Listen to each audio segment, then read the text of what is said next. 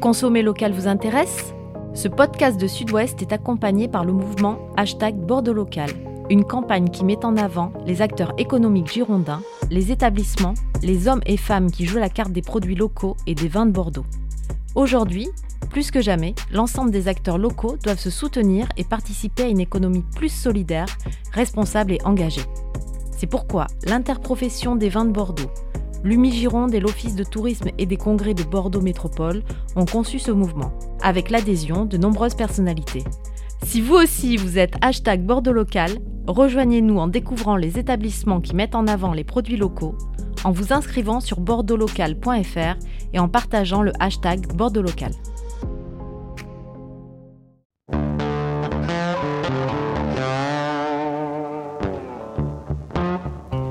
Naissance d'un vin, épisode 2. À l'occasion de la traditionnelle semaine des primeurs à Bordeaux, ce sera du 24 au 27 avril 2023, on revient aujourd'hui avec Vincent Millet, directeur du château Calon-Ségur, sur la naissance d'un vin. Épisode précédent euh, diffusé la semaine dernière. On reprend aujourd'hui. Bonjour à tous. Vous écoutez les quatre saisons du vin. Les quatre saisons du vin, le podcast de la rédaction de Sud-Ouest qui raconte le monde du vin, qui revient sur ses faits majeurs et qui tente d'en décrypter les enjeux.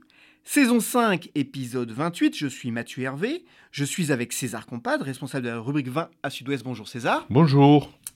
Et nous recevons à nouveau aujourd'hui Vincent Millet. Bonjour Vincent Millet. Bonjour Mathieu. Bonjour César. Alors vous êtes, euh, je l'ai dit la semaine dernière, le directeur du château Calon-Ségur depuis 2006, la propriété euh, troisième grand cru classé de 1855, propriété de la filiale euh, Suravenir du, du Crédit Mutuel Arkea. La semaine dernière, on s'est quitté au début de l'élevage en barrique, au début des dégustations, on s'est quitté au mois de janvier. Alors au mois de janvier, reprenons, où en sommes-nous dans ce vin? Ça va être le moment le plus excitant, euh, en tout cas sur le plan euh, du vin, puisque c'est là où on va redécouvrir euh, notre bébé, nos différents lots qu'on avait laissés au mois d'octobre. Et c'est à ce moment-là où on va faire appel à un onologue consultant. Donc, en l'occurrence, il s'agit chez nous d'Éric Boissonneau. Donc, c'est un éminent œnologue et qui est consultant des, des grandes propriétés du Médoc. Il va nous, accompagner parce qu'il va nous apporter un éclairage un petit peu décalé par rapport à nous. Euh, sur aussi euh, sa connaissance du millésime et de voir à, travers notre construction si euh, on est dans une cohérence ou au contraire on, pourrait s'égarer. Et son intervention est très précieuse à ce niveau-là.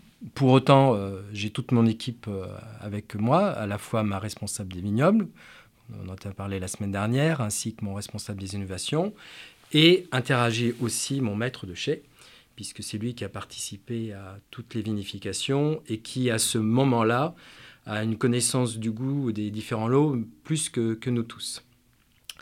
Euh, alors nous, on a une particularité à Calon-Ségur, c'est que nos dégustations, on les commence euh, à partir de 7 heures du matin. Donc ça nous oblige à nous lever de très très très bonne heure. Mais euh, avec l'expérience, on se rend compte que euh, on est sur une période, à un moment où euh, tous nos sens sont éveillés, sont pas troublés par la nourriture ou par le café, puisqu'on ne prend pas de café avant. On n'est pas dérangé par le téléphone, puisque qui c'est qui travaille ou qui c'est qui téléphone à 7 heures du matin. Donc on est vraiment concentré et on est là vraiment au service des lots. Alors on commence très simplement par goûter tous les lots qui ont été vinifiés, les lots de Merlot, les lots de Cabernet, les lots de Petit Verdot, les lots de Cabernet. On ne goûte pas les lots de presse immédiatement, comme on l'a expliqué la, semaine dernière, et on va commencer, euh, chacun de son côté, à établir une hiérarchisation. Mais cette hiérarchisation, quelque part, elle est aussi euh, connue, plus ou moins, par rapport à notre expérience. Une grande parcelle euh, de vin va faire l'année suivante toujours une grande parcelle de vin, donc nécessairement sera attribué en grande qualité. Là où ça devient intéressant, c'est euh, sur des, parcelles, des lots qui sont dites intermédiaires, pour lesquels on ne sait pas trop si euh, trouvera sa place dans le grand vin ou dans le second vin. Et c'est là où ça devient intéressant, où euh, c'est une expérience qui ne va pas se faire sur une seule séquence, une séquence de deux heures. C'est une séquence qui va être multipliée par deux, par trois. Le but sur la première séquence, c'est effectivement de trouver les lots qui seront nécessairement intégrés dans le grand vin, des lots qui seront nécessairement intégrés dans le second vin, et des lots dits intermédiaires. Donc qu'est-ce qu'on fait Très simplement, c'est qu'on les goûte. Et puis une fois qu'on s'est mis d'accord sur la, hiérarchisation de chaque lot, notre maître de chez va prendre une grande éprouvette et puis va commencer à mélanger, on va dire, tous les lots dont on sait que ça va faire du grand vin. Et on goûte. C'est la première phase de la découverte du futur millésime. Mais pour autant, ce lot-là, il est juste trop bon. Pourquoi? Parce qu'on n'a pris que les meilleures parcelles. L'idée, c'est de faire à la fois un vin très bon, mais aussi avec un volume. Puisque en face, nous avons un futur client qui sera là pour acheter une bouteille de Calon Ségur. Alors là, on est déjà dans le, dans le domaine de la décision quand même. Comment ça se passe? C'est collégial, mais il y a des, des, voix prépondérantes tout de même. Euh, est-ce que vous, euh, vous êtes le, dernier à décider? Expliquez-nous comment ça, se passe en termes de, gouvernement de la propriété, si je peux me permettre l'expression. Euh, déjà, chacun va s'exprimer. Il est important que chacun puisse donner son, avis. On a des sensibilités différentes. Il y a aussi des âges différents. Donc c'est toujours intéressant euh, d'écouter mon responsable des innovations technologiques et puis ma responsable des, vignobles qui ont tous les deux à peu près 30 ans, qui vont avoir une approche du goût du vin différente de nous, là, les dinosaures que sont euh, à la fois Eric Boissonneau, mon maître de chez et, moi-même. C'est important parce que euh, la construction du vin, elle était faite aussi aux différentes générations. Et c'est un produit social de toute façon. exactement. Alors, vous, avez raison, euh, Mathieu, c'est qu'à un moment donné, il faut, trancher. Et comme je suis euh, quelqu'un euh, qui prend le temps de la décision, évidemment, ce n'est pas lors de la première séance qu'on va trancher. Donc voilà, chacun donne son avis, on prend des notes, et c'est au cours de la deuxième, voire de la troisième séquence qu'on va reprendre ces différents éléments, qu'on va commencer aussi à intégrer les éléments dits intermédiaires, pour voir leur contribution soit positive ou, soit négative. Et puis, effectivement, au fur et à mesure que les séquences passent, le temps passe aussi. Là, on arrive, on va dire, vers mi-février. Euh, pourquoi je dis mi-février Parce qu'on se rend compte une, fois par semaine, le temps de laisser décanter euh, dans, dans, notre, esprit. Euh, toujours aussi décantation au niveau des vins en barrique, puisque le vin continue à s'affiner en barrique. Et puis arrive, on va dire, la dernière séquence où il faut trancher. À, ce stade-là, une semaine sur l'autre, vous avez des surprises en, fonction des échantillons non, on n'a pas de surprise, euh, mais on, je dirais que c'est plutôt nous qui nous remettons en question. parfois, il y a un lot qui nous interpelle et on se pose la question, pourquoi il se goûte comme ça alors que les années précédentes, il se goûtait différemment? Est-ce que c'est euh, la barrique qui a apporté quelque chose euh, pas forcément bien à ce moment-là? Voilà, on, est dans une phase de, remise en question, de, questionnement, d'émerveillement. Et puis, effectivement, arrive cette euh, dernière séance où il faut finaliser, cette fois-ci, l'assemblage du grand vin c'est toujours un moment assez, euh, assez intense. Et si vous voulez, la décision, elle se prend lorsque je vois une forme d'émerveillement dans, euh, dans le regard de mes collaborateurs, y compris celui d'Éric Boissonneau. Je sais qu'à ce moment-là, on est arrivé à ce qu'on voulait faire.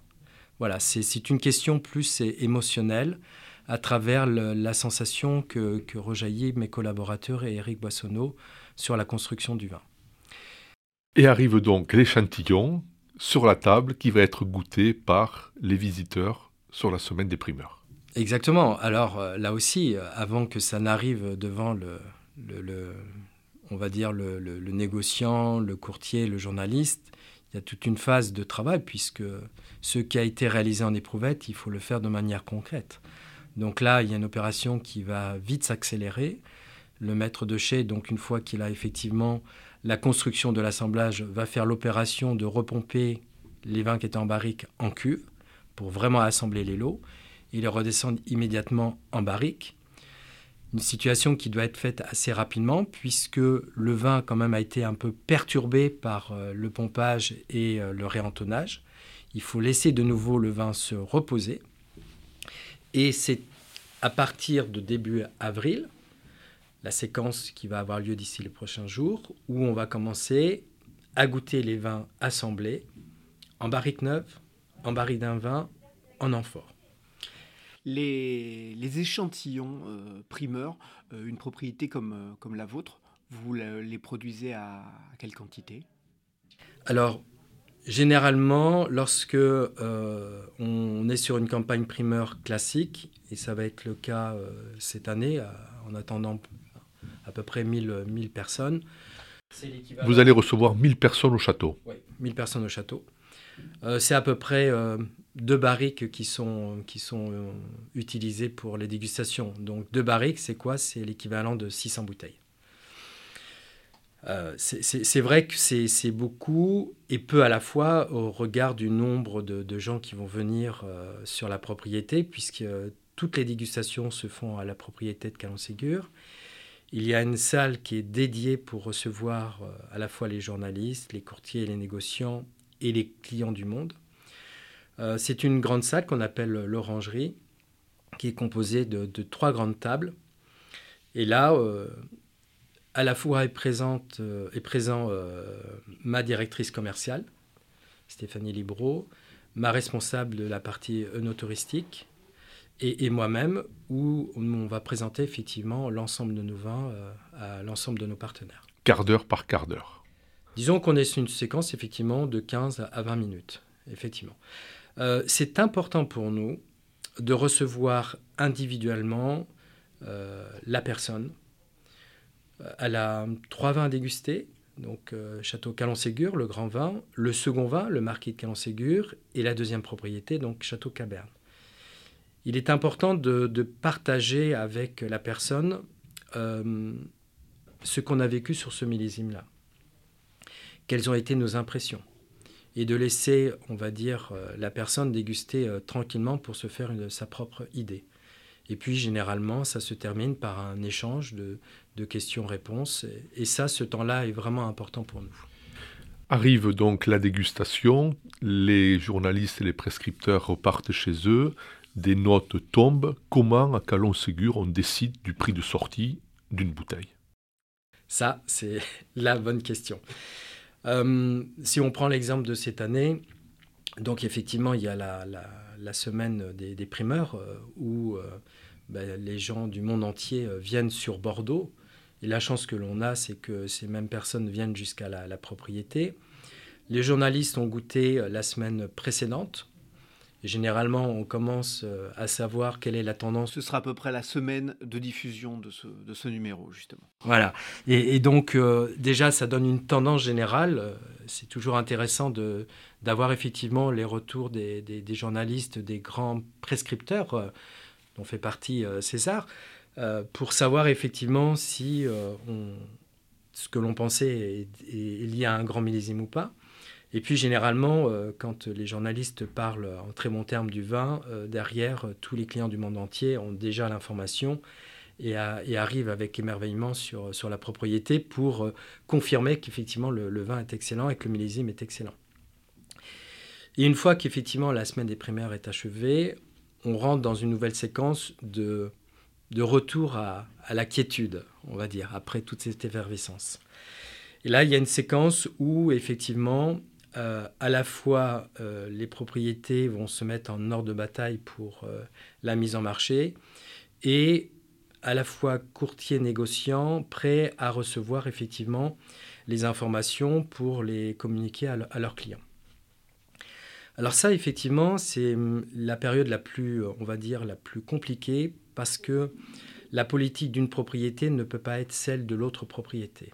On est chacun des cas particuliers et il y a des indicateurs à, regarder sur son propre spectre. Alors là, je, vous interromps juste brièvement pour un tout petit éclairage parce que votre propriété Calon Ségur, notamment, beaucoup de gens s'en souviennent pour le millésime 2016, notamment, parce que c'est un millésime primeur qui était assez abordable même pour les, pour les amateurs et qui effectivement a pris après, a pris beaucoup de valeur. Donc, c'est vrai que ce que vous êtes en train de nous dire, c'est important et c'est intéressant et c'est très écouté. La place de Bordeaux est quelque chose d'assez exceptionnel en ce qui concerne les vins de Bordeaux.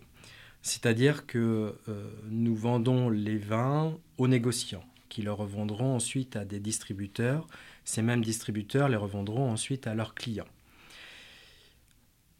Si je prends l'exemple de Calon-Ségur, euh, Calon-Ségur est, est, distribué dans plus de 52 pays, distribué auprès à peu près à 850 distributeurs. Et la moitié de ces distributeurs auront à peine 12 bouteilles à vendre à leurs clients. C'est-à-dire qu'on constate une véritable capillarité et une véritable appétence du vin de Calon-Ségur. Le plus important, c'est le travail du négoce, parce qu'il faut savoir que le négociant a une équipe commerciale. Cette équipe commerciale est dédiée à la propriété. C'est-à-dire qu'au lieu d'avoir mes propres commerciaux, je dispose d'un certain nombre de négociants. Calon-Ségur dispose d'à peu près 70 négociants. Et chaque négociant a à peu près entre 5 voire 10 euh, personnes pour euh, la partie équipe commerciale. Donc vous imaginez la chance que Calon-Ségur a, c'est d'avoir pléthore d'équipes commerciales pour faire rayonner Calon-Ségur à travers le monde. Ce qui est important, c'est que chaque acteur puisse tirer le fruit de sa contribution dans la partie commerciale. Autrement dit, il est important que lorsque nous on fixe le prix départ euh, propriété, à la fois le courtier, le distributeur puissent gagner de l'argent. S'ils ne retirent pas, on va dire, une sorte de rémunération à travers le, le, le, fruit de leur travail, à un moment donné, votre vin est bloqué. Et ça, pour nous, c'est très important de pouvoir suivre un petit peu, effectivement, la rémunération de la distribution. Ça, c'est la première chose. La deuxième chose qu'il faut vérifier en permanence, c'est de voir si sur les millésimes précédents, il reste du stock sur le marché.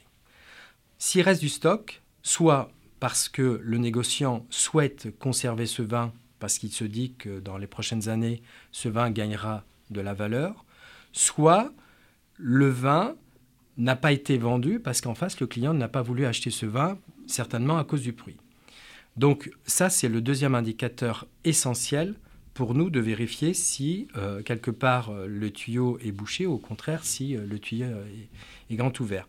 D'où ce travail quotidien d'être en relation avec les négociants pour bien vérifier que votre vin, est parfaitement fluide sur le marché. Donc ça, c'est un travail qui est fait au quotidien, constamment, mais au moment des primeurs, on va prendre en compte quelque part cet indicateur, ce qui est vraiment essentiel.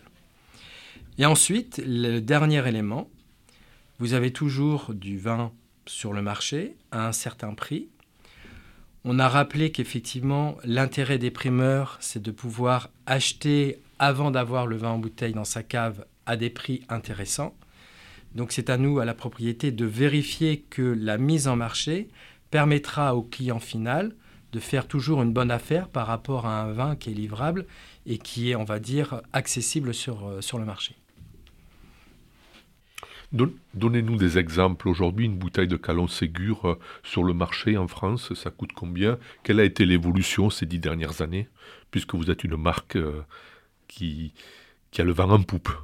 Aujourd'hui, une bouteille de Calon Ségur euh, sur, sur le marché est à peu près entre 150 à 200 euros. Euh, il y a 10 ans, 15 ans, elle était à combien Il y a 10 ans, c'était beaucoup moins. C'était, je dirais pas deux fois moins, mais c'était effectivement beaucoup. Je l'ai constaté, et il y, a des, il y a des sites spécialisés ou des indicateurs spécialisés type Wine Lister ou ce genre de choses. Le millésime 2016 auquel je faisais référence, il était euh, pour le, l'amateur qui le commandait en primeur, il était nettement à moins de 50 euros. Et un an plus tard, il avait dépassé les 100. Ce niveau de valeur-là, c'est tout l'intérêt, ça, ça, rejoint effectivement Mathieu, je vous en remercie, euh, la compréhension de mon explication tout à l'heure, c'est-à-dire qu'il y a une valorisation de la bouteille. Elle, se fait parce qu'effectivement, il y a cette, cette appétence euh, du, client euh, final, et puis aussi par le fait bah, que la, chaîne de distribution euh, gagne de l'argent à travers la distribution du vin, et c'est une forme de valorisation. Et cette valorisation, aujourd'hui, on continue à la, constater. Euh, alors on pourrait se dire qu'effectivement il faudrait réduire ce niveau de, valorisation. Bien au contraire, nous on, veut maintenir ce niveau de valorisation. Euh, tant que la, distribution euh, se rémunère et tant que le client au bout de la chaîne cherche du Calon Ségur parce qu'il veut le goût de Calon Ségur et il veut sa bouteille de Calon Ségur dans la cave, voilà, tous les indicateurs, s'ils sont positifs, nous permettent de pouvoir progresser tranquillement, mais sans excès les primeurs, c'est pas mort, c'est pas mort. Hein, le système des primeurs, euh, on en doute ces dernières années. Beaucoup d'écrits et autres, on, fait moins d'affaires euh, en achetant un primeur. Pour vous, les primeurs, ça compte?